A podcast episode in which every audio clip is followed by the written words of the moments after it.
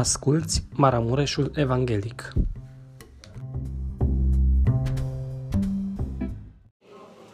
Glorificat să fie Domnul! Amin.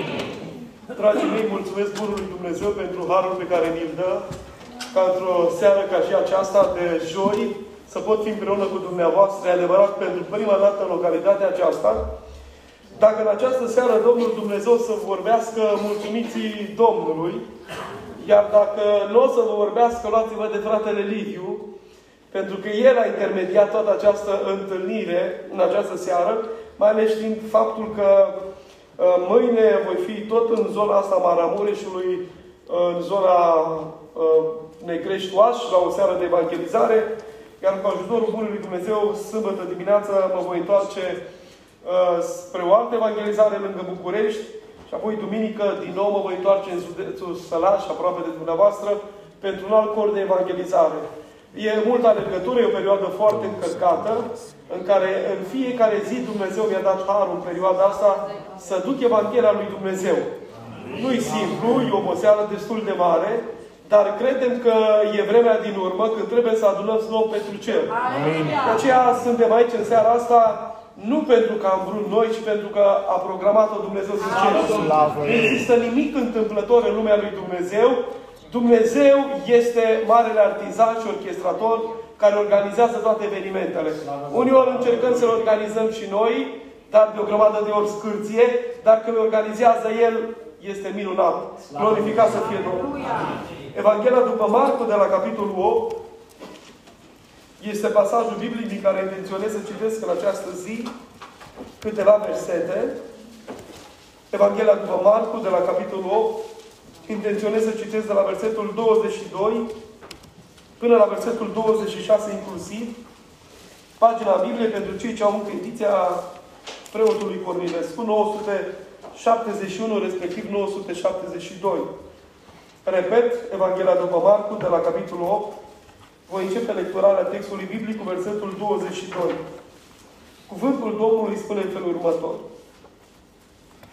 Au venit la Besaida, au adus la Isus un or și l-au rugat să se atingă de el. Amin. Isus a luat pe orb de mână și l-a scos din sat, apoi a pus cuipat pe ochi și a pus mâinile peste el și l-a întrebat.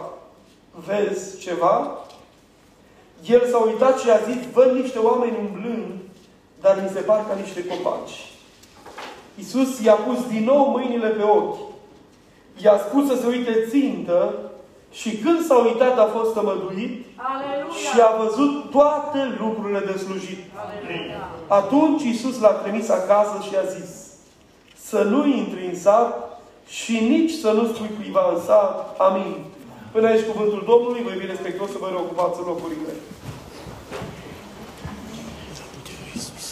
Dragii mei, am citit în această seară acest pasaj biblic care vorbește despre drama unui om care traversa o problemă fizică, o problemă de vedere,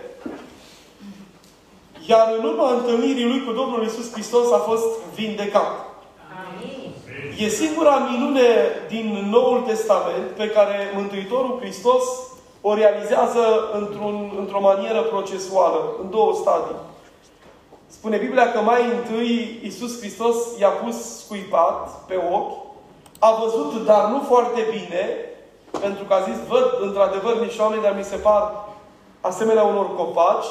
Și apoi Iisus Hristos îi spune, uită-te țintă la mine și urmează a doua fază a vindecării când este vindecat de plin și vede toate lucrurile de slujit. Că atunci când e lucrarea lui Dumnezeu, lucrurile trebuie să se întâmple într-o lucrare de desăvârșire. De așa manieră încât orbul ăsta a rostit fără nicio orbă de emoție. Văd toate lucrurile de slujit. Ce mare har! Și medicina astăzi poate până la un punct să ajute starea de sănătate a unui om. Dar Dumnezeu este acela care poate vindeca în mod absolut. Slăvit să fie numele Lui. Și e interesant faptul că orbul ăsta a fost adus la Besaida și nu la Besaida l-a vindecat Iisus. De aceea, uitați-vă că pasajul biblic are acest titlu, Vindecarea lor la Besaida. Dar în realitate, vreau să observați textul acesta biblic că orbul într-adevăr a fost adus la Besaida, dar de la Besaida Iisus Hristos în spate, afară din sat, și numai după ce iese din cetatea Besaida, realizează vindecarea în dreptul acestui orb. De ce? Rămâne o întrebare în suspans, pentru că la vremea potrivită voi da răspunsul ca trebuie. Besaida era o cetate a cărui nume tradus înseamnă locul pescuitului. De ce s-a pus numele Besaida uh, de lângă Marea Galilei? Tocmai pentru faptul că acolo oamenii își câștigau existența din pescuit. Asta era deprinderea lor de bază. De aceea s-a pus numele uh, locului acela Besaida. Știți vreunul dintre ucenicii Domnului Iisus Hristos din lista celor 12 care era din Besaida? Dacă veți citi în Evanghelia după Ioan de la capitolul 1, veți observa că din Besaida era și Sfântul Apostol Petru. Implicit din Besaida era și fratele lui Andrei. Și evanghelistul Filip era din Besaida. Și tot la Besaida Domnul Iisus Hristos realizează o mare minune încât înmulțește pâinile acelea, cele cinci pâini și doi pești, încât numai 5.000 de bărbați, afară de femei și copii, au plecat săturați pentru că Iisus Hristos a realizat acolo o mare minune. Nu întâmplător v-am spus aceste lucruri și vă rog să rețineți că la Besaida Domnul Iisus Hristos a făcut mari lucrări și a ridicat mari apostoli ai săi prin care Dumnezeu a lucrat și a instrumentat tot felul de lucrări măreți. În schimb, mă uit în textul acesta și observ ca să se realizeze vindecarea, a fost nevoie de câțiva pași concreți pe care îi văd împlinindu-se în textul acesta. Fiindcă noi oamenii, de o grămadă de ori, dorim vindecarea de la Dumnezeu, numai că am vrea vindecarea în termenii noștri. Și uneori am ajuns noi să punem condiții lui Dumnezeu, când de fapt Dumnezeu are dreptul să ne pună nouă condiții. El este olarul. Noi suntem lutul și trebuie să ascultăm de El în tot ceea ce El ne spune. Dumnezeu să ne ajute să ne binecuvinteze. E vreau să observați că pentru a se realiza vindecarea, sunt patru pași concreți de care trebuie să ținem cont. Și predica mea din această seară tocmai asta vrea să anticipeze și să răspundă la întrebarea cum poate veni vindecarea. Fie că este vorba de vindecare fizică, poate că în seara asta sunt suflete care au nevoie de o vindecare fizică. Domnul o poate da. Sunt oameni care poate au nevoie de vindecare emoțională, au răni în suflet, dureri, poate alții în lupta cu depresia, cu frica, cu neliniștea, atacuri de panică, tulburări. Pentru că astăzi atacurile de panică, tulburarea, depresia sunt bolți emoționale pe care le întâlnești aproape la tot pasul. În toate campaniile de evangelizare văd oameni oprindu-ne și spunându-ne nouă avem probleme cu, cu, cu sufletul. Nu dormim noaptea, tulburări și îmi dau seama că ceva pe undeva s-a pierdut. E, Dumnezeu poate să atingă și astfel de stări, slăvit să fie numele Lui. Alții pot avea probleme mentale, frământări, gânduri negre pe care nu le mai pot stăvili și se învârt în fiecare noapte ca ușa înțățând. Și la acest tip de vindecare Dumnezeu poate face miracole. Slăvit să fie numele Lui în veci.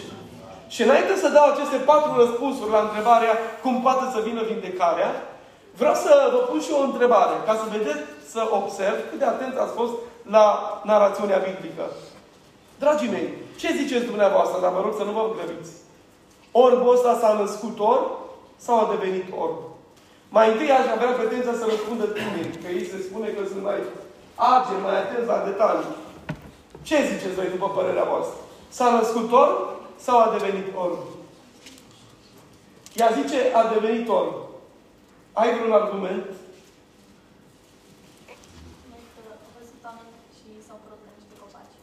Bunul Dumnezeu să te binecuvinteze.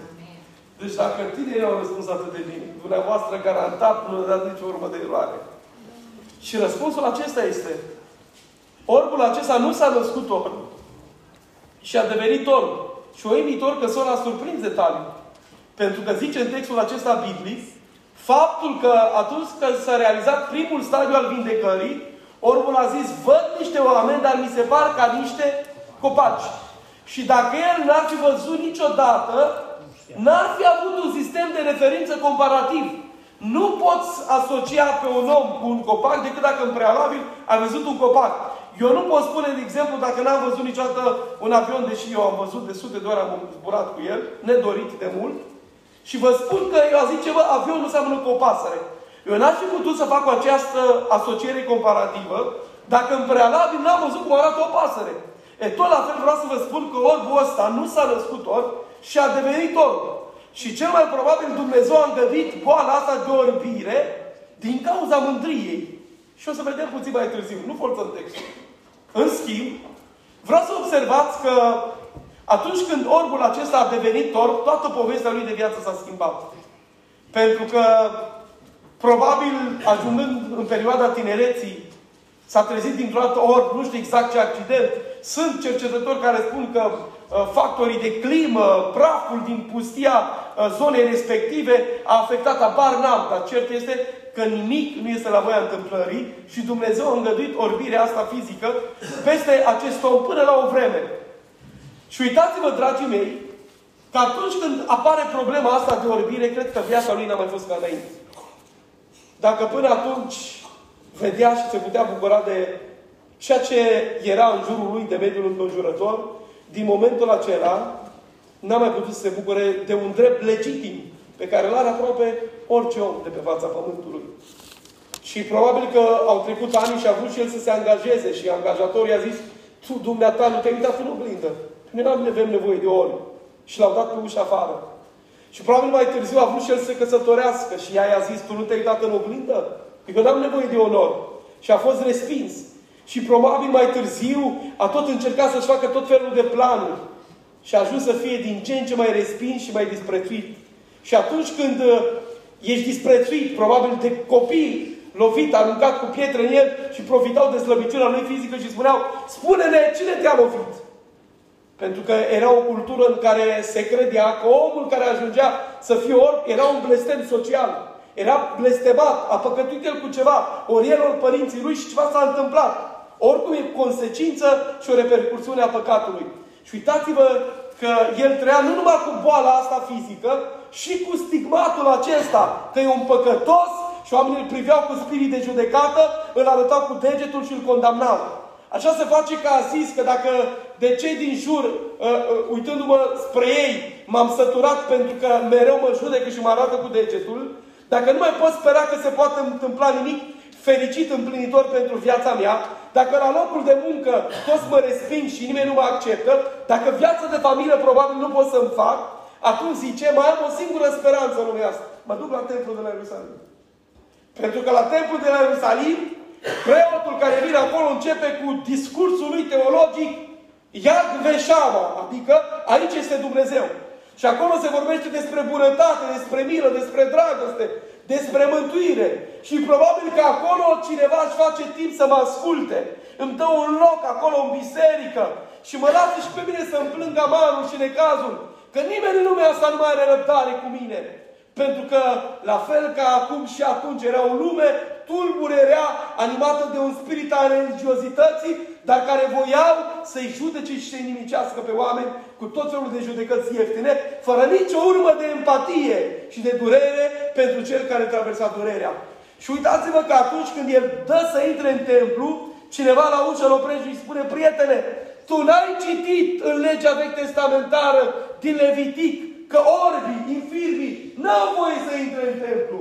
Păi dacă lumea m-a respins, dacă familia m-a respins pentru că am ajuns o povară pentru ei, pentru că, pentru că pruncii tăi te ajută o vreme, pentru că prietenii te ajută o vreme, dar când de ani de zile ești povară, la un moment dat se satură și spune, nu mai pot să te ajut la nesfârșit. Unde să mai pot găsi și eu un leac, un moment de odihnă, de pace, de milostivire decât la biserică. Și biserica l-a respins. Și a spus, noi nu avem nevoie de orbi. Pentru că tu ești un blestem al lui Dumnezeu. Și infirmii, orbii, cei cu diferite infirmități fizice, n-aveau și n-aveau voie să intre în templu de la Ierusalim. Și l-au dat afară. Și imaginați-vă că toată viața lui a mers din rău spre mai rău. Din lacrimă în lacrimi, din deznădejde în deznădejde, din dezamăgire în dezamăgire.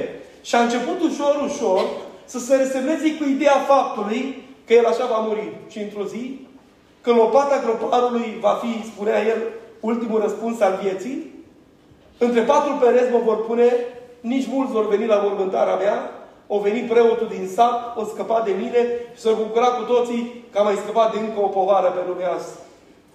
Și nu mai avea niciun fel de speranță, nicio perspectivă împlinitoare pentru viața lui.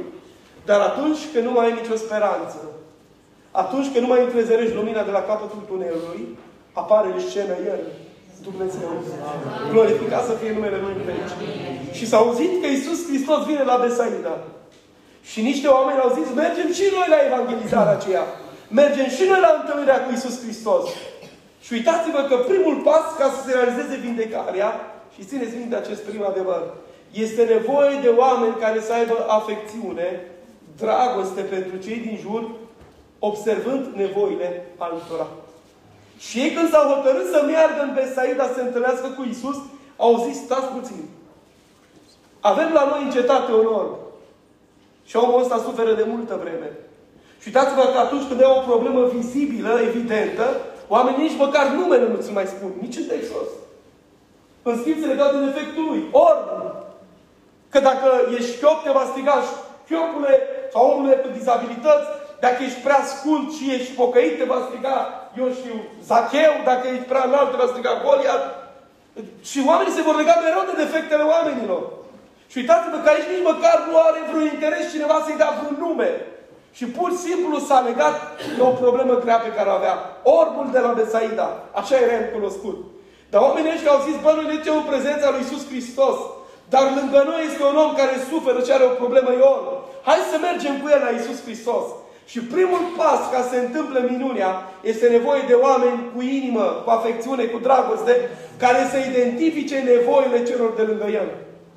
Pentru că vreau să vă spun că cea mai mare minune pe care o face întâlnirea cu Dumnezeu și creștinismul, dacă vreți într-un cuvânt, este că Dumnezeu transformă oglinzile în ferestre. Pentru că oglinzile mereu arată spre tine și te uiți și spui, pastorul Timotei Floarea, fratele cântăresc nu știu care, sora și te vezi numai pe tine și cauți numai binele tău și numai binele familiei tale. Și acest spirit individualist, egoist, te duce în punctul în care să te vezi numai pe tine. Dar când te întâlnești cu Isus Hristos, Hristos sparge oglinda aia și în oglinda care te arată pe tine, o transformă în fereastră să-l poți vedea pe vecinul tău care traversează durerea. Și oamenii ăștia au văzut că lângă ei este onor. Nimeni nu mai avea ochi pentru el. Nici preoții, nici fariseii care toată ziua erau cu Biblia în mână, te-ai fi așteptat să fie acolo, lângă cei căzuți. Dar uitați-vă că levitul, uitați-vă că preotul au trecut de păsători. Și uimitor că în textul ăsta niște anonimi, niște oameni simpli, au avut o brumă de bunătate, de empatie, de milă. Și au zis, hai să luăm pe orbul ăsta în prezența lui Iisus Hristos. Că dacă vrem să se întâmple vindecarea, e nevoie de oameni cu inimă care să vadă nevoia. Amin. Cel mai mare efect și rezultat al omului peste care Duhul Sfânt s-a coborât, nu este în primul rând că vorbește în alte limbi. Deci ăsta este un semn musai care trebuie să existe, cum numim noi, exterior, evident, că orice om care e botezat cu Duhul Sfânt, concomitent în el trebuie să se întâmple cel puțin trei lucrări. Unu, Să vorbească într-o altă limbă, necunoscută de el, sub inspirația Duhului Sfânt. Doi, Semnul interior, să primească putere, bucurie, pace în inimă. Și trei, semnul esențial, schimbarea vieții. O viață de sfințire și de slujire pentru Dumnezeu. Dacă toate aceste trei semne cumulative, adică în același timp, nu se întâmplă, tu n-ai trăit experiența botezului cu Duhul Sfânt. A fost poate o cercetare, un moment de emoție, dar n-a fost pogorârea Duhului Sfânt al lui Dumnezeu. Prin urmare, uitați-vă că în Faptele Apostolului, capitolul 2, când se coboară Duhul Sfânt peste cei 120 aproape, implicit peste Petru și Ioan, în fapte 3, adică puțin mai târziu, urcă Petru cu Ioan la templu. Bă, credeți că n-au mai fost ei până atunci la templu? De mii de ori, poate. Dar niciodată n-au avut ochi pentru acel loc care stătea la partea frumoasă și era de mină. N-avea ochi pentru el. Avea ochi pentru cei îmbrăcați la costum și la cravată, avea ochi pentru doctori în teologie, avea ochi pentru oameni de afaceri, avea ochi pentru oameni care au realizat ceva în viața asta, avea ochi pentru oricine altcineva, dar nu pentru un olog. Ce treabă să cauți tu cu ologul? E și din momentul acela când Duhul Sfânt se coboară peste ei, în fapte trei, plin de Duhul Sfânt, primul lucru pe care îl observă, chiar înainte să intre în templu, observă un olog. Și să oprește în dreptul lui. Pentru că atunci când Duhul Sfânt se coboară peste viața ta, Duhul Sfânt îți deschide ochii să poți vedea nevoia celui de lângă tine. Dacă nu mai vezi nevoia E semn că tu nu mai ești călăuzit de Duhul Sfânt al lui Dumnezeu. Dacă toată viața tu te frămânți pentru tine și pentru ale tale, mi-e teamă că tu de mult ai pierdut întâlnirea cu Dumnezeu. Și mă rog în seara asta, Dumnezeu să ne mai deschidă ochii. Nu observați că trăim într-o lume extrem de individualistă în care fiecare pentru el, nu lasă frate, zice, asta e. Știți cum a spus odată unul? Zice, am trecut printr-un mare necaz. Și la care omul zice, ce s-a întâmplat? Zice, am avut un accident uh, de mașină, s-a lăsat cu o infirmitate în trup, m-a dat afară de la locul de muncă. Nu, frate, zice, îmi pare rău, dar se putea întâmpla și mai rău. La care ăsta zice, cum adică se putea întâmpla și mai rău? Că s-a întâmplat. Păi n-am mai avut loc de muncă, nici factură n-am mai putut plăti și m-au tăiat așa, gază, curentul. Rău este, frate, zice, dar ți se putea întâmpla și mai rău. La care ăsta zice, păi s-a întâmplat și mai rău. Ce s-a întâmplat? Nu zice, nevasta a plecat de la mine și am rămas singur, că a zis, că nu mai poți sta cu tine dacă nu te descurci. Nu zice, frate, îmi pare rău, dar se putea întâmpla și mai rău. Și la care ăsta supărat zice, păi ce se putea întâmpla mai rău de atât? Singur, bolnav, abandonat. Ce frate se putea întâmpla mai rău că mi se întâmpla mie? Adică mai rău se putea întâmpla dacă îi se întâmpla lui. Și știți ce înseamnă răspunsul ăsta? Că noi oamenii am devenit extrem de individualiști. M-am întrebat și eu de ce Biserica Pentecostală în 100 de ani a crescut atât de mult. Și unul din răspunsuri a fost acest. Nu erau doctori în teologie, nu erau oameni cu mulți bani, aproape că la fiecare propoziție făceau șapte greșeli gramaticale, nu puteau să-ți legi ei, să-ți explice ei cuvinte din greacă, din ebraică și să aibă o coerență, poate logică, teologică, să impresioneze masele de oameni, dar aveau ceva. Aveau dragoste pentru Dumnezeu și pentru oameni. Oamenii ăștia erau oameni ai rugăciunii. Și când se puneau să se roage pentru cel care traversa problema, se ruga ca și cum se ruga pentru el.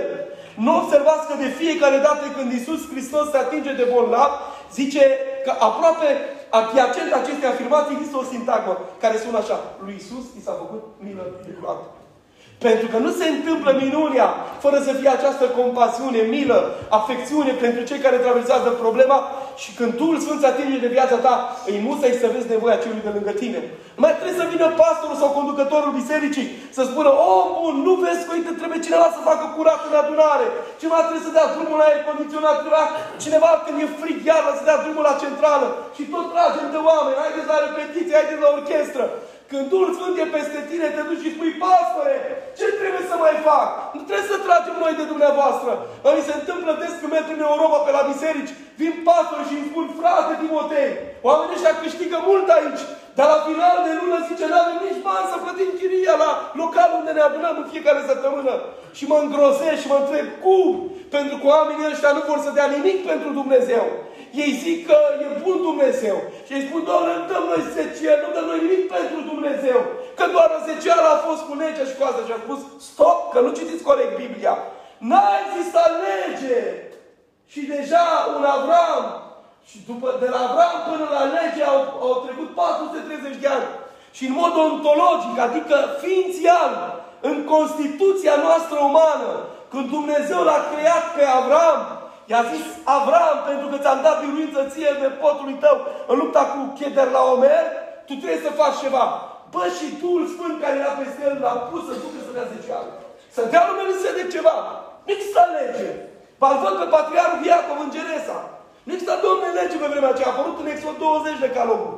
Dar ceva nici și a zis, Doamne, dacă Tu mă vei păzi, dacă Tu vei fi cu mine în călătoria asta, îți voi da zecială. Ce era asta de fapt? Știți ce era? Era inima unui om care manifesta recunoștință pentru binecuvântarea pe care Dumnezeu a dat-o vieții lui. Atunci când eu dăruiesc pentru lucrarea lui Dumnezeu, pentru cei nevoi, pentru cei cu dizabilități, pentru bunul mers al lucrării lui Dumnezeu, știți ce fac de fapt? De fapt, eu fac trei lucruri. În primul rând, eu mă dezrădăcinez de pământ. Că unde e comoara mea, acolo e inima mea. Dacă în fiecare zi investesc în mașină, nu? Fac mult bani, numai în mașină, în mașină, Păi eu mă gândesc și în timpul predicii când, când sunt la biserică. Doamne, să nu zgârie cineva la mașină. Ți inima legată de, de, de locul ăla, pentru că acolo investești. Nu e așa, dacă investești în casă, se lipește inima de casă, visezi noaptea acasă, și să mai pui granit, travertin, aia, cealaltă, cum să mai aranjezi. Când investești în lucrarea lui Dumnezeu, vei iubi lucrarea lui Dumnezeu. Când vei da pentru bunul mers al bisericii, îți va păsa de biserică. Și te va durea pentru biserică. Și nu-ți va spune, lasă frate, nu mă mai pot, nu plec din biserica să mă duc în alta. Și uite așa oamenii. Nu mai știm câteodată noi slujitorii cum să ne comportăm cu oamenii în biserică. Pentru că au devenit extrem de sensibili. Domnule, dacă nu ne-ai zâmbit odată, dacă nu i-ai salutat cum trebuie, nu știu, mă duc la altă biserică. Dacă vreți să iei o măsură de disciplinare, că ce poți să faci ce vrei, cu oricum mă duc la altă biserică. Și așa de repede se degrevează de sarcina și responsabilitatea de a pune umărul la lucrarea lui Dumnezeu. De parcă biserica ar fi a mea. Biserica lui Iisus Hristos. Și Hristos a murit pentru noi. Și El este capul bisericii. Și dacă eu nu vreau să mă implic în lucrarea lui Dumnezeu, vai de mine, Dumnezeu nu va pierde, dar El va ridica mereu pe altul. Glorificat să fie numele Lui. Însă eu, care nu vreau să mă implic văzând nevoia, nu voi fi binecuvântat și pot să-mi pierd și mântuirea. Apoi eu când dăruiesc pentru lucrarea lui Dumnezeu, nu doar că mi se lipește inima de lucrarea lui Dumnezeu, eu investesc în cer. Și trei, eu îi spun lui Dumnezeu, Doamne, îți sunt recunoscător pentru ce mi-ai dat. De aceea vă chem în această zi, dragii mei, ca Dumnezeu să ne transforme inima de așa natură, încât să vedem nevoile celor de lângă noi. Și când vom vedea nevoile, vom fi gata să ne implicăm și să ajutăm și nu să bârfim, să judecăm. E, vedeți, asta este marea problemă a vieții noastre. Astăzi, dacă eu v-aș întreba ce probleme aveți unii dintre dumneavoastră, știți cât de greu va fi să spuneți cu punct și cu virgulă care e problema? Aproape că, nu, nici am o cauză, am o problemă. Eram în biserică la noi într-o seară de marți, de marți avem rugăciune. Stăm acolo în față și numai la rugăciunea de cauze aud o soră care zice, era undeva în spate unde stă sora acolo. Fraților, rugați-vă pentru mine că am o cauză înaintea Domnului. Vă spun sincer că m-am simțit ca un străin. Nu m-am mai simțit în biserică. Știam până atunci că biserica e o familie care vii să spui durerea și ne rugăm unii pentru alții. Și în ziua în care noi am început să avem un limbaj din ăsta evaziv, generalist, este că ne-am pierdut încrederea unii în alții. Și atunci am zis, bă, la biserică sau unde sunt? Bun, înțeleg, dacă vrei să-ți descopere Dumnezeu ceva și nu vrei să-i citești proroc, să spui problema, să dai, chestiune de înțelepciune. Dar când noi nu mai avem curajul să ne spunem durerile, rugând unii pentru alții, este că ne-am pierdut încrederea ca oameni. Și în ziua în care am început să adoptăm limbajul ăsta, am o cauză, am o problemă, noi ne-am pierdut credibilitatea. Lăsați biserica să fie biserică. Lăsați familia să fie familie. Și Dumnezeu să ne ajute ca atunci când alții trec prin probleme, să ne rugăm pentru ei ca și cum am trece noi. Știți ce mare har e să te rogi tu pentru cel care e în problemă, nu să se roage altul pentru tine. Și cum te vei ruga dumneata pentru el, așa se vor ruga și alții când dumneata vei trece prin necazuri.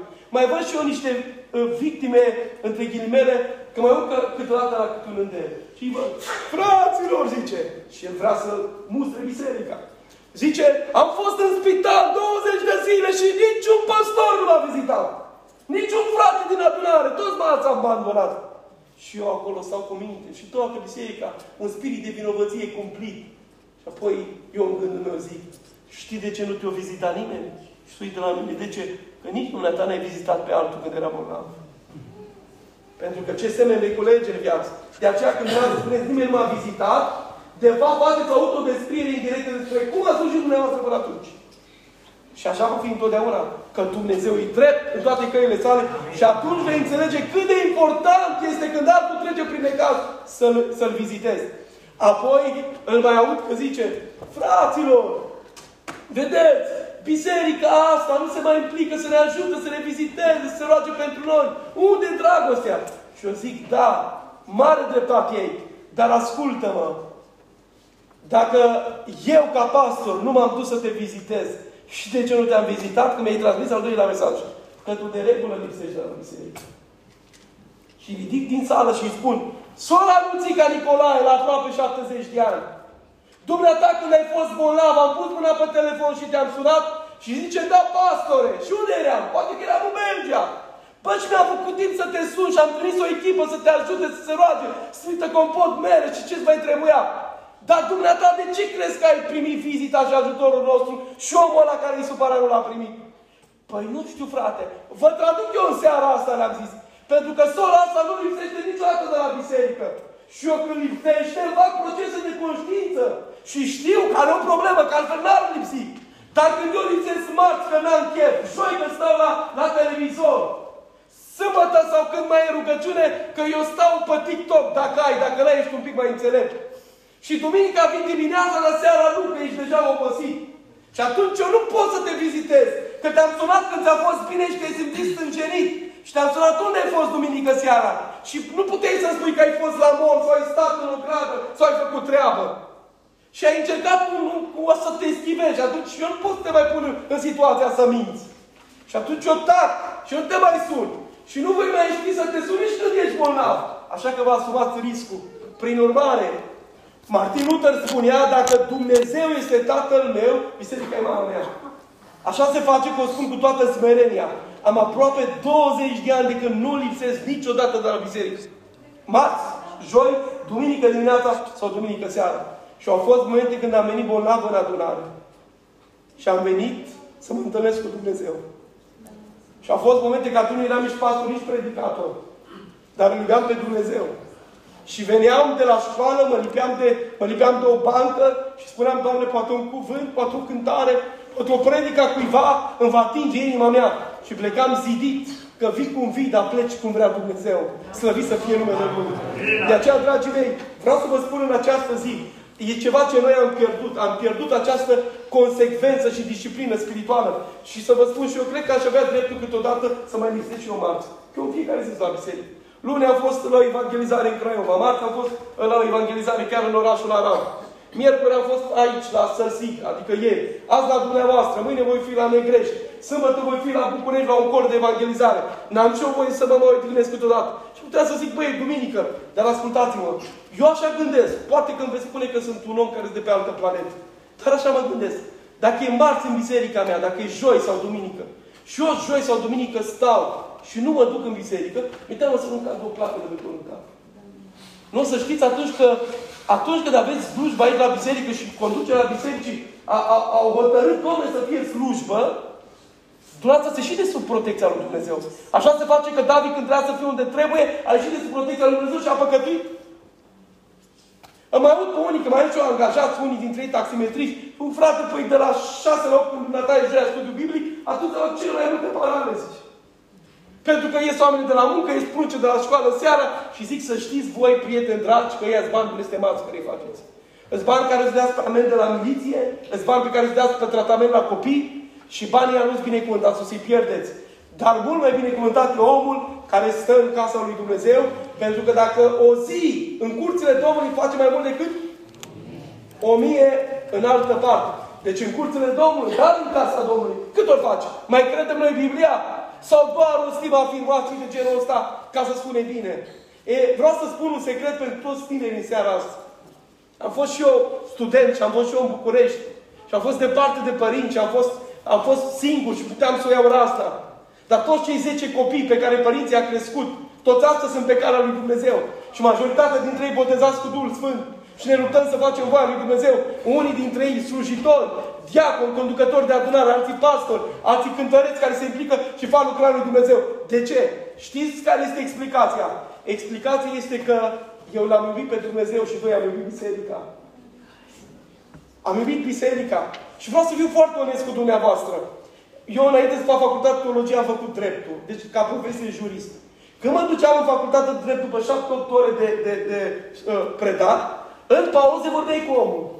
Fii student, observai că se așează o cuplă peste tine. Păi, dar tu de ce nu faci ca noi? Și ușor, ușor vedeai că și bă, dar așa că eu dreptate. Ce să fiu prea sfânt? Și eu prea neprihănit. Și se așeza fără să vrei, un fel de pâclă, praf pe ochii tăi. Dar și ce m-a ținut să rămân lângă Dumnezeu și cum am dus la altar la aproape 23 ani, 23 de ani cu nevastă mea de mână, mai fusese o altă fată care să-i spun te iubesc înainte. M-am intimidat, dar am știut că voi pleca binecuvântat de la altar. Că m-am mutat să trăiesc în neprihănirea lui Dumnezeu. Și știți ce m-a ajutat? Faptul că în studenție, când mi se așeza pâcla pe ochii mei, venea marțea la rugăciune. Și când veneam la biserică, Doamne, lumea nu are dreptate. Eu trebuie să trăiesc în neprihănire. Și numai așa poți avea o viață de biruință. Știți povestea aceea că zice că un creștin, dar nu cât de creștin ar fi fost, el nu știu? Dar avea un obicei. Avea un câine negru și un câine alb. Și așa în piață sâmbătă și așa, cine credeți că câștigă lupta? Câinele alb sau câinele negru? Unii joacă câinele alb, alții câinele negru. Unul zice, o să vedeți voi cine câștigă lupta. Cine? Câinele alb a câștigat lupta. Și ce spunea stăpânul așa se împlinea. Săptămâna următoare, cei care au fost în cea anterioară, când pune întrebarea cine va câștiga lupta, noi ce știm? Că am văzut și în anterioară, câinele alb. Nu zice, câinele negru. Și câinele negru câștiga lupta. Și atunci cineva urmărind procesul ăsta vreo câteva săptămâni a zis, dar domne, dumneata ca stăpân, de ce totdeauna nimerești de minune și n-ai nicio eroare? Nu dai nicio eroare. La care ăsta ușor persiflant zice, mă, bun, ascultă-mă bine, zice. Știi de ce eu nimeresc de fiecare dată cine câștigă lupta? Pentru că eu mi stăpânul acestor doi câini. Și când vreau să câștige câinele alb lupta, toată săptămâna îi dau de mâncare câinelui alb și pe la negru ține mâncat. Și când vreau să câștige lupta câinele negru, toată săptămâna îi dau de mâncare câinelui negru și pe la alb îl ține mâncat. Acum ați înțeles sensul aplicației mele. Știi cine va birui noi? Nu Dumnezeu, nu diavolul, ci cine vrem noi. Pentru că eu cum alimentez în fiecare zi, va fi definitoriu pentru viața mea. Dacă eu în fiecare zi mă grănesc cu Biblia, cu cântări de laudă, cu prezența la casa lui Dumnezeu, voi fi un om plin de putere, plin de sus și vers. Și atunci când voi veni la biserică, voi putea să laud și să-L glorific pe Dumnezeu. Dar dacă eu toată ziua mă alimentez, muncă, casă, televizor, ecran, telefon, uh, TikTok, Instagram, ce mai nebunii o fi pe lumea asta, e, eu mă trezesc în biserică că n-am nicio putere. Mă simt stins și apăsat. Știți de ce? Pentru că eu nu mă alimentez cu ce trebuie. De aceea vă chem, stimați creștini, să ne alimentăm cu ce, cu ce trebuie. Vedem noi în seara asta că avem nevoie de un mod de alimentare sănătos? Eram o dată într-o mare conferință de tineret, nu spune localitatea, și mă întreabă cineva la perioada aia de întrebări. Știți, după slujbă, uh, urmează perioada de întrebări. Și mă întreabă, frate Timotei, e păcat să mă uit la filme? Și zic, bă, oameni buni, în primul rând depinde de care filme. Că dacă sunt filme poliționești în care ăla îl bate pe ăla și scoate uh, uh, dintele lui ăla, cum să nu fie păcat? Că Biblia spune să nu faci rău nimănui. Și e împotriva violenței. În al doilea rând, i-am spus, nu știu să-ți răspund dacă orice tip de film, pot fi și filme care să promoveze valori creștine. Nu știu dacă orice tip de film pe care îl vezi poate fi păcat sau nu, dar ascultă-mă. Sunt ani de zile de când eu nu mai am timp să mă uit la un film. Dar în primul rând n-am nici televizor. Dar ascultați-mă. Eu dacă să zic asta în fața unui ecran, să zic fie Esmeralda. Eu am cunoscut o soție de pastor în Franța care mi-a zis, eu nu pot veni la biserică. Și a zis, de ce? Eu un film, zice, cu nu știu care, ceva cu ce era. Și ăla o trădează pe aia și plâng, zice, de numai numai. Și era totul science fiction și mi se părea că diavolul își bate joc de așa. A spus, femeie, Dumneata, în timpul în care plângi la un film inventat de cineva, pruncii matale se droghează. Ăla altă a luat o rază și în loc să vii la biserică, să te rogi și stai pe genunchi, ca să cer mila lui Dumnezeu, tu îți pierzi ore întregi acolo. Că eu să stau trei ore la un film, indiferent de natura lui, m-ar mustra conștiința. Pentru că mai sunt încă bolnavi la care n-am ajuns. Mai sunt încă evangelizări la care n-am ajuns. Să poți sta ore întregi pierzând în timpul așa ceva, înseamnă că aș insulta pe Duhul Sfânt care este în mine. Pentru că din momentul în care Duhul Sfânt a intrat în viața mea, Duhul Sfânt îmi spune, aleargă lucrarea mea. Sunt momente în care și acum sâmbătă mă prinde noaptea la 3 dimineața și nevastă mea îmi dă un cont și spune 3 dimineața, nu dorm. Și zic, bă, nu dorm, că pregătesc predica. Și spune, dar nu știi tu ce să predici? Știu. Dar eu am o frământare în inima mea. Mă rog ca Dumnezeu să-mi reveleze un mesaj pentru biserică. Că eu pot predica orice despre ce e lună și în stele. Și să-i țin pe oameni o oră, două la predici. Dar dacă nu vine cuvântul de la Dumnezeu, va fi degeaba. Și cea mai mare luptă a mea este nu ce voi predica, să vină Duhul Sfânt să-mi descopere. Și mesajul să fie unul profetic pentru nevoia poporului Dumnezeu. Dar atunci când Duhul Sfânt se așează peste tine, încep să te frămânți pentru nevoile altora. De o grămadă de ori și eu, ca și alți slujitori, am avut gânduri renunțări. Lasă, Doamne, ce, ce atâta luptă? Dar mereu Duhul Sfânt mi-a spus, du-te să slujești, pentru că poate un suflet e rănit și prin cuvântul tău se va ridica.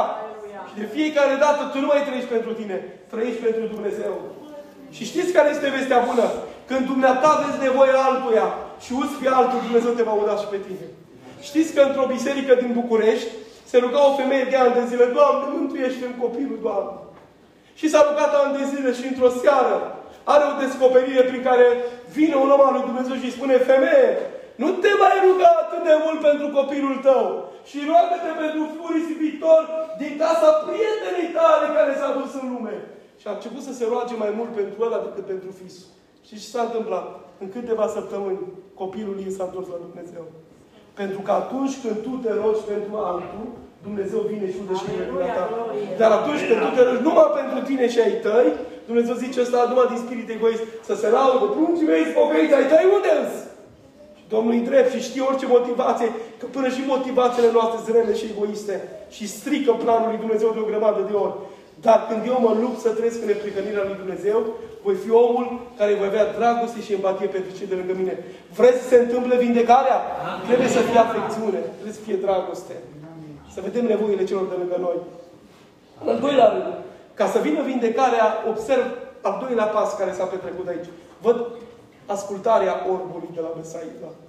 Și uitați-vă că atunci când el se întâlnește cu Isus Hristos la Besaida, Isus Hristos îl ia de mână și îl scoate afară din cetate. Și garantat el n-a înțeles nimic din gestul Domnului Iisus Hristos. Ba chiar mă gândesc că în mintea lui a zis, vrea să-mi aduc aminte de legea vechi testamentară pe care mi-au invocat-o și preoții și farisei. Și eu n-am voie să stau în prezența lui că El este un sfânt. Și Iisus Hristos este gata să-l scoată afară din cetate. Dar știți și limitor, orbul ăsta merge pe mâna lui Iisus. Deși nu știe ce va face Iisus. Pentru că dacă vrei vindecarea, trebuie să asculți de Dumnezeu chiar și atunci când nu înțelegi. Nicăieri în Biblie Dumnezeu nu spune să-L înțelegi.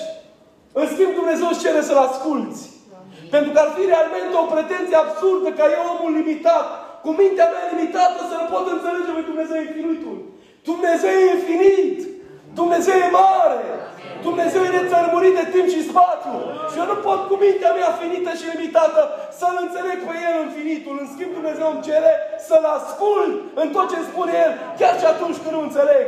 Vor fi momente când nu vei înțelege ce te trece Dumnezeu prin probleme. De ce te trădează alții, de ce alții te-au abandonat, de ce ai rămas să faci lucrarea lui Dumnezeu singur. Striga Pavel, la întâiul meu cuvânt de apărare. Toți m-au părăsit. Dar unul singur a stat lângă mine. Domnul glorificat să fie numele Lui. Și el a înțeles că trebuie să meargă pe mâna lui Dumnezeu, chiar de nu înțelege. Și orbul ăsta a căpătat vindecarea pentru că a ascultat de Domnul Isus Hristos și a mers pe mâna lui Iisus Hristos de ce nu înțelegeam. De aceea, dragii mei, asta înseamnă să ai încredere. Să-i spui în seara asta lui Dumnezeu, nu știu, Doamne, unde mă voi duce, dar cunosc providența Ta. Cunosc inima Ta și am încredere că Tu vei fi de partea mea. Și nu mă voi lăsa chiar dacă trebuie să mă duc la terapie intensivă. Chiar dacă trebuie să mă duc în secția de oncologie. Chiar dacă trebuie să mă duc, Doamne Iisuse, în sala de operație, eu știu că Tu ești cu mine. Aleluia. Pentru că Tu ai spus că nici de cum n-ai să ne lași. Cu niciun chip nu ne vei părăsi. Glorificat să fie numele Domnului în veci. De aceea vreau să vă spun, dragii mei, în această seară, e atât de important să ascultăm de Dumnezeu dacă vrem să vină vindecarea. Dar acum, să revin la întrebarea pusă în partea introductivă a predicii mele. De ce credeți dumneavoastră că Domnul Isus Hristos îl scoate pe orb afară din cetate? Și vă rog să afișați Matei, capitolul 11, cu versetul 21. Pentru că dacă vreți esența predicii din această seară, aici se învârte.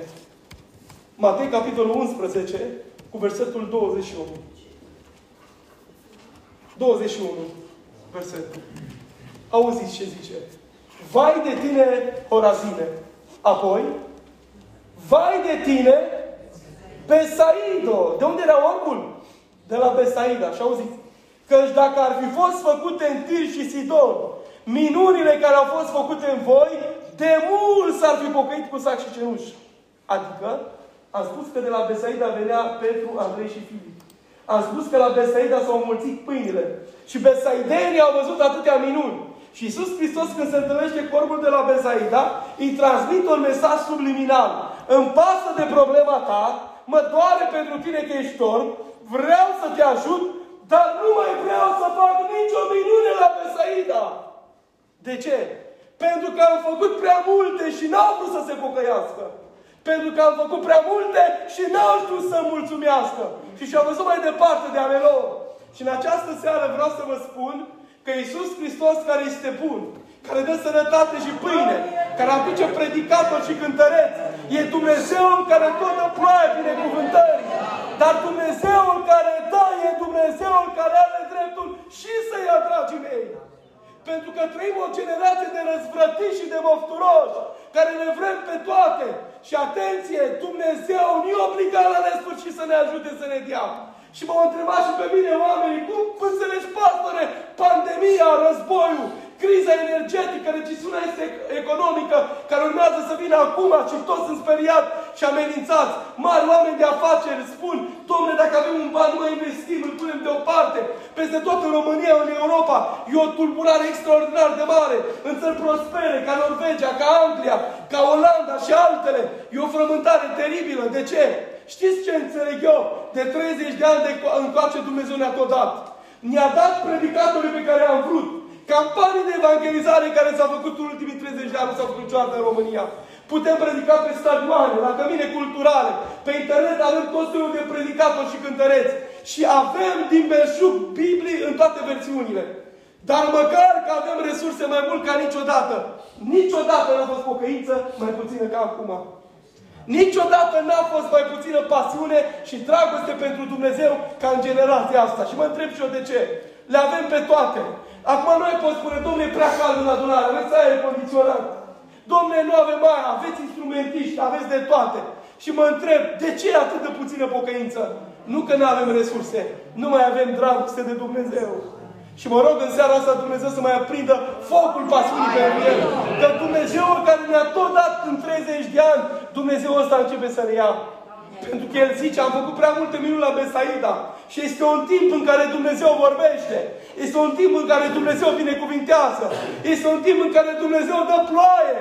Dar este un timp în care Dumnezeu va cere socoteală de tot ceea ce El ți-a dat. Și cred că a început vremea când Dumnezeu să cearnă lucrurile. Și a început vremea socotelului lui Dumnezeu. Când Dumnezeu va vrea să ne întrebe ce a adunat în 30 de ani de când vine la adunare. Ai ascultat predici peste predici, cântări peste cântări. Ai avut predicatori pe care i-ai, i-ai avut. Cum te-ai raportat la toate mesajele lui Dumnezeu? Și mi-e teamă ca Iisus Hristos să nu cumva să plece. Știți că sunt biserici din care Hristos a plecat? Știți că biserica din Laodicea nu e doar o biserică care a fost dată în istorie și este prototipul ultimele biserici înainte de răpirea Bisericii lui Dumnezeu? M-am îmbogățit, nu lipsă de nimic. Am predicat-o cântăresc bun, aer condiționat, toate merg bine. Și au zis și zice, nu știi!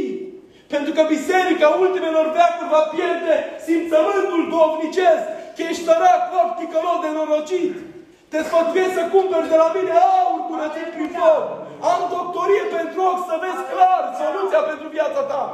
Și uitați-vă că biserica apostată se le vedea că are. Și mă uit la biserici cu mii de membri astăzi, nu judec nimic. Doar vreau să constat împreună cu dumneavoastră. Avem fanfară, zice.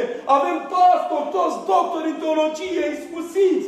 Putem da lecții de retorică la mari celebrități din lumea asta. Și ne lăudăm că avem evenimente mari, conferințe, dezbate. Și auzi o dezbatere despre Duhul Sfânt, dar nu se mai simte Duhul Sfânt acolo. Și mă întreb ce s-a întâmplat. Cel mai probabil Iisus care a făcut minuni la Besaida a plecat din Besaida. Besaida poate să fie inima ta. Besaida poate să fie casa ta. Besaida poate să fie biserica în care suntem. Și Dumnezeu poate pleca. Și nu cunosc mai mare dramă în lumea asta decât într-o zi să vii la adunare și să nu mai coboare Duhul Sfânt peste popor. Să cântăm și Duhul Sfânt să nu ne mai atingă. Să predicăm și puterea Lui să nu mai coboare. De ce? Că dacă pleacă El, ești cel mai nenorocit om. Dacă Hristos nu mai coboară în casa ta, degeaba te lauși cu etaj, cu crese, cu granit, cu travertin. Dacă atunci când îți plec genunchiul, Dumnezeu nu mai răspunde la rugăciunea ta, e vai de mine și e vai de viața noastră. De aceea, dragii mei, părinții noștri nu aveau iscusința noastră, nici banii noștri, nici diplomele noastre, dar oamenii ăștia erau oameni ai rugăciunii și se rugau în casă de pământ, dar când se rugau cerul se deschidea la rugăciunea lor. Astăzi, din ce în ce mai rar coboară ungerea, din ce în ce mai rar coboară puterea lui Dumnezeu.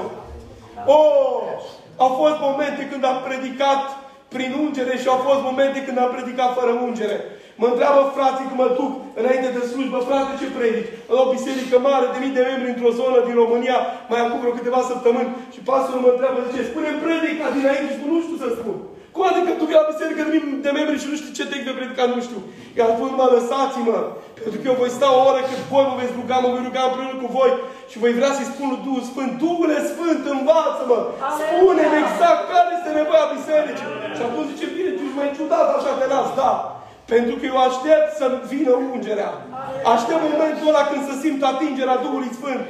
Pentru că fără Duhul Sfânt vom pleca neschimbați, vom pleca neatingi, vom pleca exact cum am venit.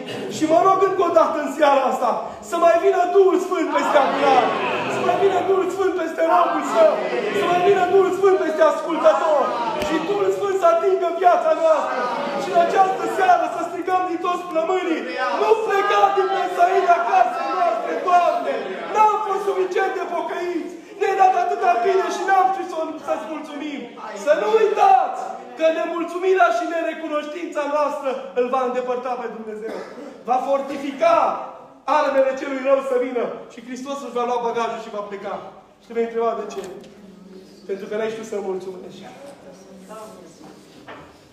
Câți dintre dumneavoastră v-ați rugat astăzi pentru splină și ați mulțumit lui Dumnezeu? Ce mai mulți dintre noi. Știți când ne rugăm noi pentru splină, când avem probleme cu ea? Că ne nu prețuim lucruri în viață decât atunci când nu mai avem. Prețuim libertate când nu mai avem. Prețuim sănătate când o pierdem. Și prețuim pe oameni când au plecat dintre noi. Nu zice omul ăsta a fost un om bun. Dar cât a fost în viață, nu mă dă la vorbit. Și a făcut nod în papură. Și dacă n-a fost alimentat în unul. Că noi suntem tentați să facem numai rău omului. Și am spus bisericii pe care o slușesc, oameni buni. Că n-am nevoie la mormântul meu să veniți să spuneți, pastorul a fost un om extraordinar. N-am nevoie nici de flori, nici de trandafiri, când toată viața mea a dat numai spinii. Am nevoie de un cuvânt de încurajare când mă voi coborâ de la volul ăsta. Și uneori slujesc cu boală în trup, cu durere de cap. Uneori familia a lăsat acasă, în neputința trupului și mă ridic să fac lucrarea lui Dumnezeu. Uneori n-am trimis să-mi trag aerul bine, exact cum a fost și astăzi plecat cu fratele Livu la Baia Mare, doar ce am venit, am, am luat niște aere pe mine, nici apă n-am avut timp să beau și am venit direct aici.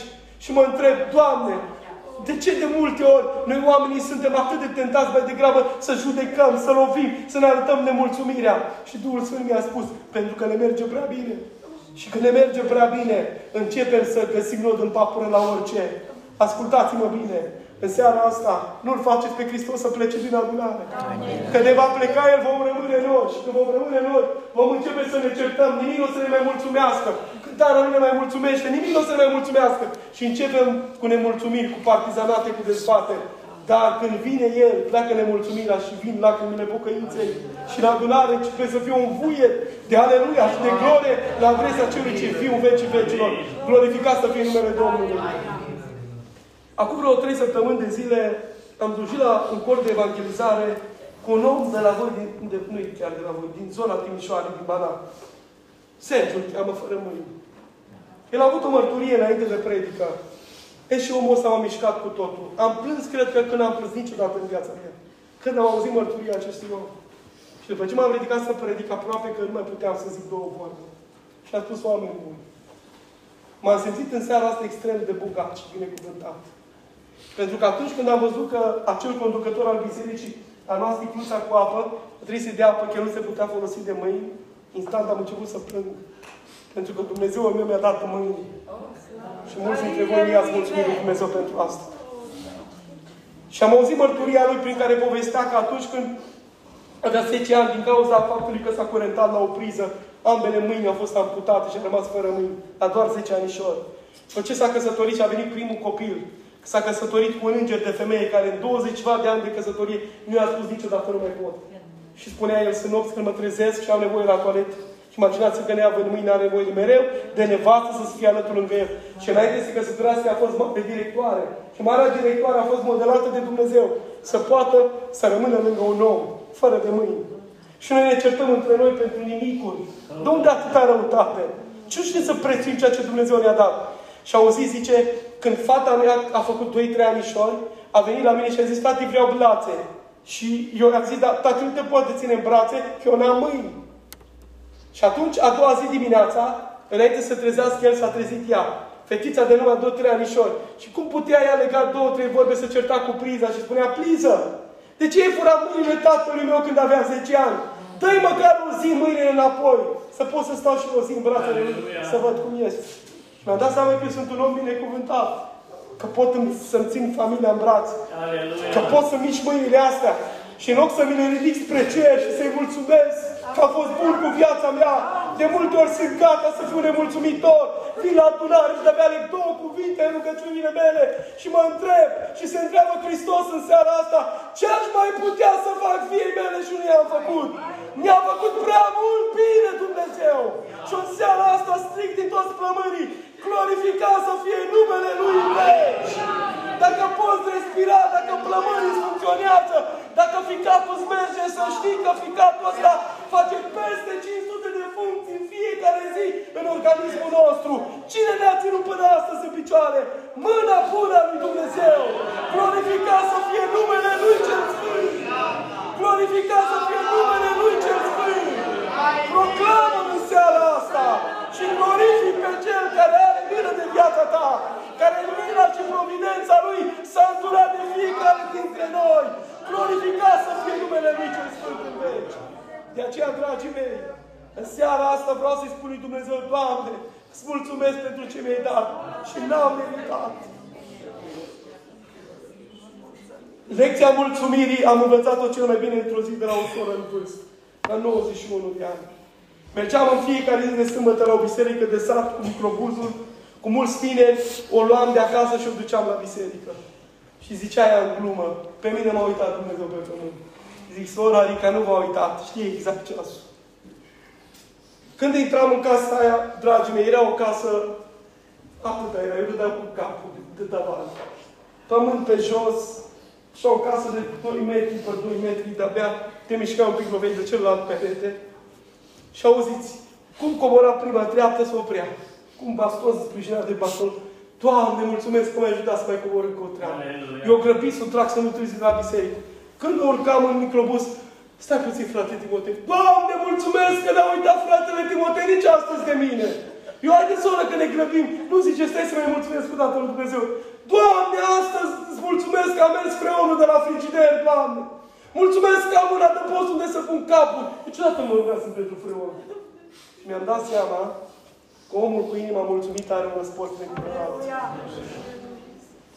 Și fericit în viață nu este acela care are cât mai mult, și acela care are nevoie de cât mai puțin.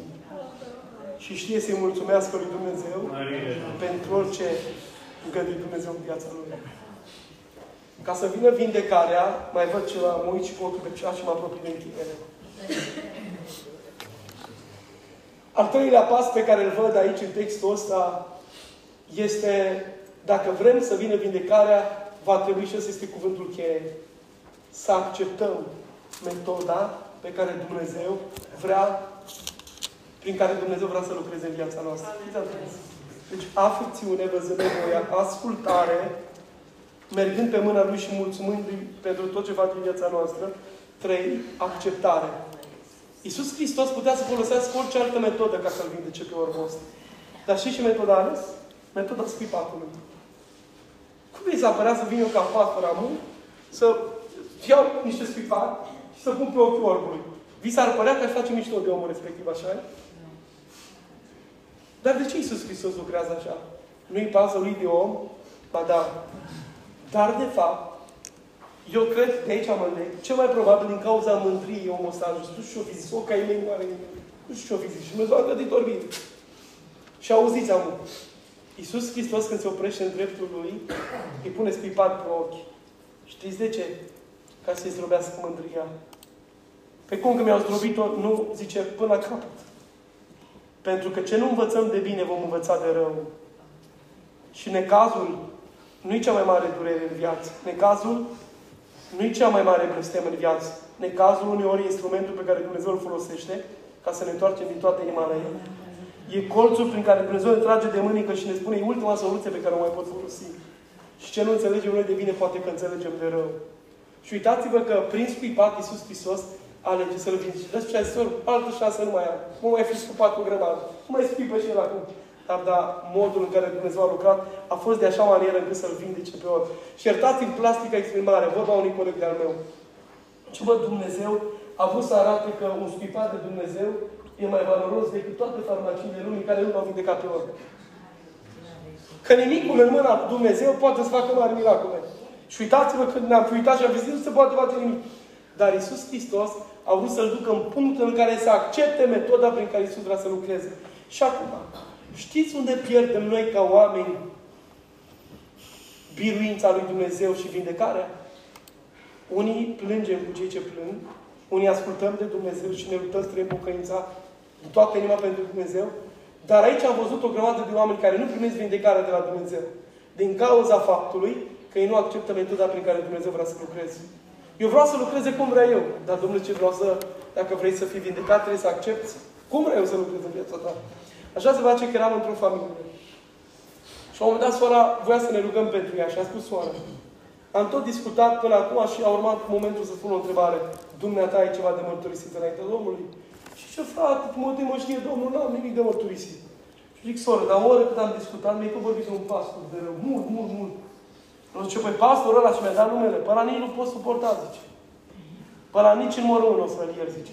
Păi dacă ai ști, frate, că rău mi-a făcut mie omul ăla, și am zis, știi ce cred eu astăzi, prin Duhul Sfânt, spun? Dacă tu pui mâna pe telefon să-i ceri iertare, noi la ungerea cu pe care o vom face, vei fi vindecat. Aleluia! Și au zis ce zicea.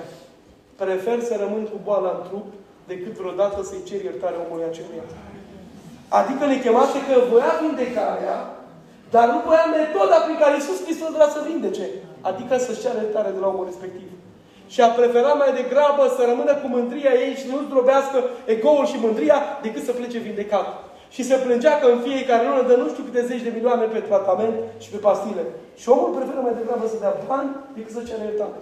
Decât să-l sune pe om, iartă-mă omul, te-am vorbit mereu. Dă mână de pace.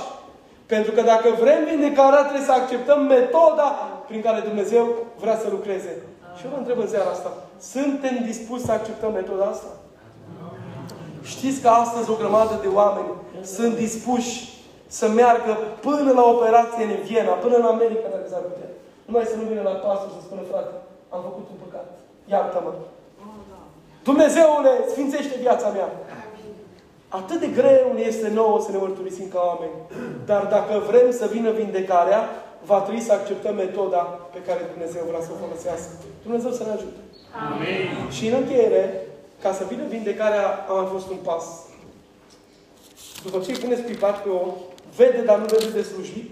Și uitați-vă că în momentul acela, orbul aude vocea Domnului Iisus Hristos care îi spune, uite-te, țintă la mine. Și când s-a uitat țintă la Iisus Hristos, a început să vadă de slujit toate lucrurile.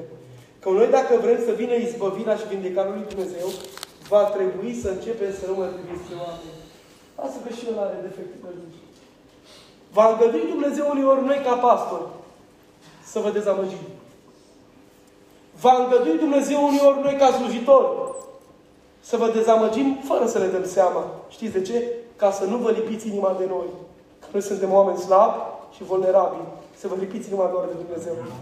Ori de câte ori veți privi spre oameni, veți începe să vă orbiți ochii și să vedeți din ce în ce mai neclar și mai nedeslujit. Pe Dumnezeu nu o să mai vedeți nimic, pe frază să-i mai vedeți bine și începe starea de orbire spirituală. Și nu întâmplător, când s-au uitat spre oameni, am văzut copaci. Că mulți încă ne mai văd copaci că sunt doar spiritual. De aceea vin cu toporul după noi să ne judece și să ne bălfească. Dar ascultați-mă bine. Când El s-a uitat țintă numai la Hristos, a început să vadă de slujit. Că nu vei mai avea așteptări de la oameni. Și că mai privi fiecare zi pe Hristos și vei spune, nu mai vreau să judec pe nimeni, Doamne. Nu o să mă uit la ce face sora, nici ce face fratele. Am să mă judec doar pe mine și să mă uit numai spre tine. Va începe vindecarea în casa ta. Va începe vindecarea în sufletul tău și nu vei mai cădea pe calea lui Dumnezeu. Pentru că cel ce a murit pentru dumneata nu e Timotei Floră, ci e cel de aici. Cel ce a murit pentru noi este Isus Hristos Domnul. Aleluia. Când te uiți la mulțimea de probleme, încep tulburările, șovăirile și îndoielile. Când te uiți la Hristos, vei vedea toate lucrurile dezlugit și vindecarea va fi definitivă. Slăvit să fie Domnul în veci. Știți că Martin Luther, luptând la un moment dat foarte mult cu sistemul care o luase razna prin erezii, cu Biserica Catolică, a început să lupte, să, să, să propage cuvântul lui Dumnezeu și să spună cele 95 de teze pe care le-a pus pe mănăstirea Unkenberg. Și tot a spus, nu-i bine ce faceți. Printre altele, a zis așa, Oameni buni, numai Dumnezeu poate să ierte păcatele. Să simtă cu privirea spre Hristos. Numai Biblia este cartea de căpătâi. Numai Harul ne poate mântui. Și tot a predicat adevărul lui Dumnezeu. La un moment dat, niște fete bisericești au hotărât să-l omoare. Și văzând că este în pericol viața lui, Martin Luther s-a retras și a zis, nu mai vreau să fac nimic. Câteva zile, soția l-a tot urmărit, nu se mai ruga, nu mai citea din Biblie, nu mai predica și nu mai făcea nimic. Și a tras draperiile, închis în casă, plângea în fiecare zi. Și într-o zi, Ecaterina von Bora, soția lui, se îmbracă toată în negru, se duce la el și spune, Martin, ce zice cu tine îmbrăcat în negru? A murit, zice. Cum adică a murit? Da, da, da. Zice, a murit cine? Mama, soacra, cine a murit? Nu! A murit Dumnezeul tău, Martin! Că te urmăresc de zile întregi și nu văd că te mai rogi, nu mai cânti și nu mai predici adevărul lui Dumnezeu, fiindcă cineva a băgat groaza și frica în tine.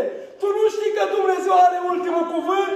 Tu nu știi că Dumnezeu e pe tronul de comandă al Universului și face tot ce vrea? Și în momentul acela a zis, m-am trezit ca după un duș rece. Și am zis, da, Doamne, Tu ești viu, Tu ești mare, Tu ai toată puterea în cer și pe pământ. Mi-am șters lacrima din ochi și am început din nou să lupt și să predic adevărul. Glorificat să fie numele Domnului Iisus Hristos în veci. Am venit în această seară să vă spun, stimată biserică, Dumnezeul nostru n-a murit. Dumnezeul nostru este viu. Dumnezeul nostru stă pe tronul de comandă al Universului. Dumnezeul nostru are ultimul cuvânt. Medicii n-au ultimul cuvânt. Eu n-am ultimul cuvânt. Iisus Hristos are ultimul cuvânt. În biserica noastră, acum 4-5 ani de zile, o fată tânără cu păr mare, prodicându-se tot părul, mâncată de un cancer garopan și medicii au spus, maxim două luni și vei muri. A venit la slujitor, ne-am rugat pentru ea. Pe loc a fost vindecată. Nu s-a dus să facă din nou investigații. Nu s-a mai găsit nicio urmă de cancer în ea. Știți de ce? Că Dumnezeu are ultimul cuvânt. Când ai ajuns la disperare și crezi că nu mai e nicio soluție, Dumnezeu mai are o soluție. El s-a atins de orbul ăsta că nu mai spera că se întâmplă nimic pentru el. Și s-a atins de el și l-a luat de mână. Și atunci când Hristos l-a atins, el înainte de vindecarea fizică avea nevoie de vindecare emoțională. Nimeni nu-și mai făcuse timp pentru el. Nimeni nu-l mai prinsese de mână. Dar Isus s-a atins de el. Pentru că așteptarea lui într-o zi s-a sfârșit și biruința a venit. În această seară vă invit să vă ridicați pe picioare. Și în seara asta să-L chemăm pe Dumnezeu să-i spunem, Doamne, vină la noi. Adu-i spăvirea de care sufletul nostru are nevoie. Am înțeles că în seara asta sunt oameni care au diferite cazuri. Sunt cazuri de boală. Sunt poate cazuri în care vrei spăvirea în sufletul tău. Poate sunt oameni care au nevoie de mântuire. Nu știu unde ești exact în seara asta. Dar cheamă pe Dumnezeu să atingă de viața ta. Și spune în seara asta, sunt gata, Doamne, să văd nevoia și să mă implic. Sunt gata să ascult de tine orice îmi spune să fac. Sunt gata să accept metoda prin care Tu vrei să vine. Și sunt gata să mă uit țintă la tine. Privind spre căpetenia de sămânșirii. La Iisus Hristos, Domnul. La Iisus Hristos, Domnul. Nu-i problemă prea mare ca El să nu poată vindeca. Nu-i necaz prea mare pe care El să nu-l poată izbăvi. El are toată puterea aceasta. Pentru că El este Jehova Rafa, Dumnezeul care vindecă. El este Jehova Nisi, Dumnezeu scatul nostru. El este Jehova Ire, Dumnezeul care poartă pe cruce.